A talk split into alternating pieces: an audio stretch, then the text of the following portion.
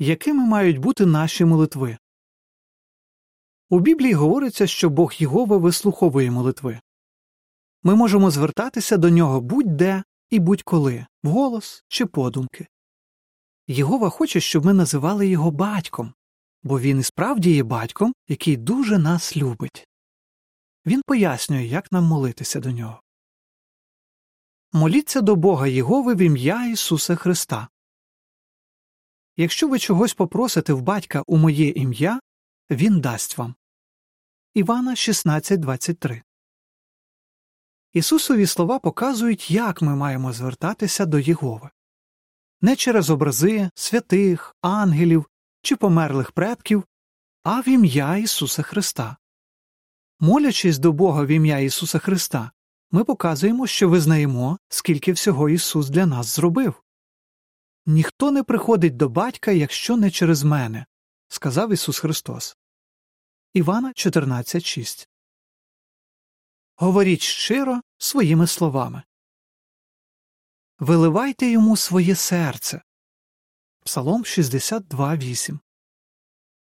Ми маємо звертатися до Бога так, як дитина звертається до свого батька. Це означає не читати з написаного і не повторювати завчених фраз. Потрібно говорити з повагою і щиро. Моліться згідно з Божою волею. Хоч би що ми просили згідно з Його волею, Він слухає нас. 1 Івана 5:14. У Біблії Бог Єгова розповідає, чого ми можемо очікувати від Нього і чого Він очікує від нас. Бог вислуховує ті молитви, які узгоджуються з Його волею. Тому нам треба вивчати Біблію і ближче знайомитися з ним. Про що можна молитися? Моліться про свої потреби. У молитві ми можемо просити про те, що нам потрібно кожного дня – про їжу, одяг і дах над головою. Крім того, варто просити в Бога мудрості, щоб приймати правильні рішення, і сили, щоб зносити випробування. Ми можемо звертатися до Бога по допомогу. Також можемо просити, щоб Він простив наші гріхи і додав нам віри. Моліться за інших. Турботливі батьки хочуть, щоб їхні діти любили одні одних. Єгова хоче, щоб його земні діти піклувалися одні про одних. Тож йому подобається, коли ми молимося за свого чоловіка чи дружину, за своїх дітей, родичів і друзів. «Моліться один за одного», – написав учень Яків. Якова 5:16. Дякуйте Богу.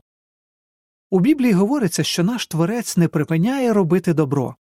Дає дощ з неба, врожайні часи і вдосталь їжі, а також сповнює наші серця радістю. Якщо ми тільки задумаємося, скільки всього Бог зробив для нас, ми не зможемо не дякувати Йому в молитві.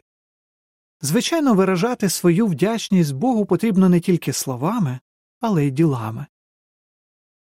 Не опускайте рук. Нам може бути прикро, якщо ми не відразу отримуємо відповідь на свої щирі молитви. Чи означає це, що Богові байдуже до наших прохань? Зовсім ні. Ось кілька прикладів з життя, які показують, що не варто переставати молитися. Стів, про якого ми згадували у першій статті, говорить: «Якби не молитва, то я би втратив усілякий інтерес до життя». Колись він розчарувався у молитві, але потім змінив свій погляд.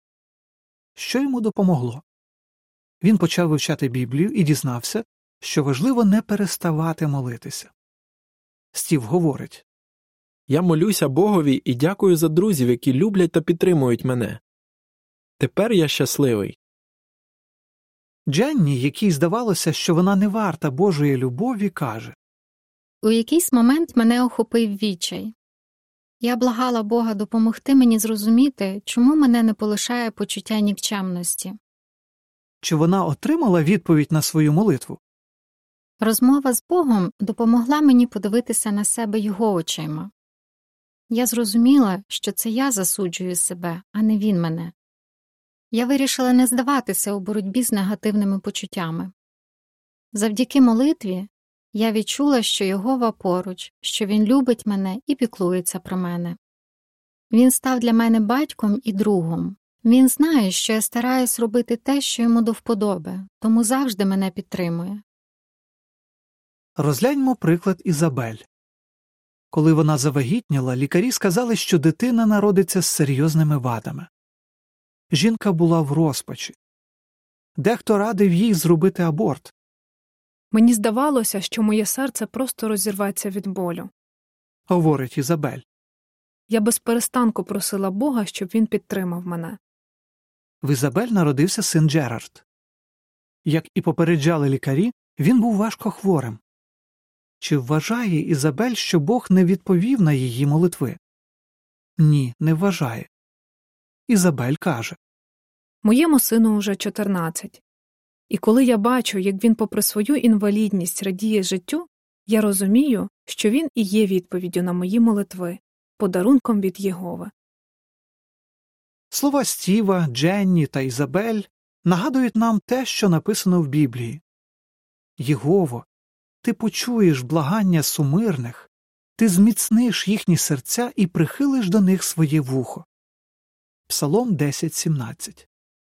Тож навіть якщо ми не відразу отримуємо відповідь на свої молитви, варто молитися і далі. У Біблії можна знайти багато молитов Ісуса Христа. Найбільш відомою є молитва, якої Він навчив своїх учнів. Подивімося, чим вона цінна для нас. Додаткова інформація. «Отче наш» – зразок для наших молитов. У Нагірній проповіді Ісус пояснив своїм учням, як молитись. Він дав за зразок молитву, яку багато хто називає «Отче наш». Матвія 6:9-13. З покоління в покоління люди вчать цю молитву на пам'ять і повторюють її слово в слово. Чи Ісус хотів, щоб люди так робили? Ні. Адже в тій самій проповіді Він сказав своїм учням не повторювати в молитвах одне і те ж. На прикладі цієї молитви Ісус хотів пояснити, як і про що потрібно молитись. Розгляньмо цю молитву детальніше. «Батьку наш, що на небесах». Нам слід молитися тільки до Бога. «Нехай освячується Твоє ім'я». Боже ім'я святе, і до нього потрібно ставитися з пошаною. «Нехай прийде Твоє царство». Боже царство – це небесний уряд, який невдовзі запанує над усією землею. Царем Божого царства є Ісус Христос. «Нехай виконується Твоя воля як на небі, так і на землі». Божа воля полягає в тому, щоб люди на землі жили вічно в мирі і безпеці. «Дай нам сьогодні хліба на цей день». Єгова дає нам все необхідне для життя. «Прости нам борги наші». Ми усі робимо багато помилок, і тому нам треба просити, щоб Бог нам їх простив. Кінець статті.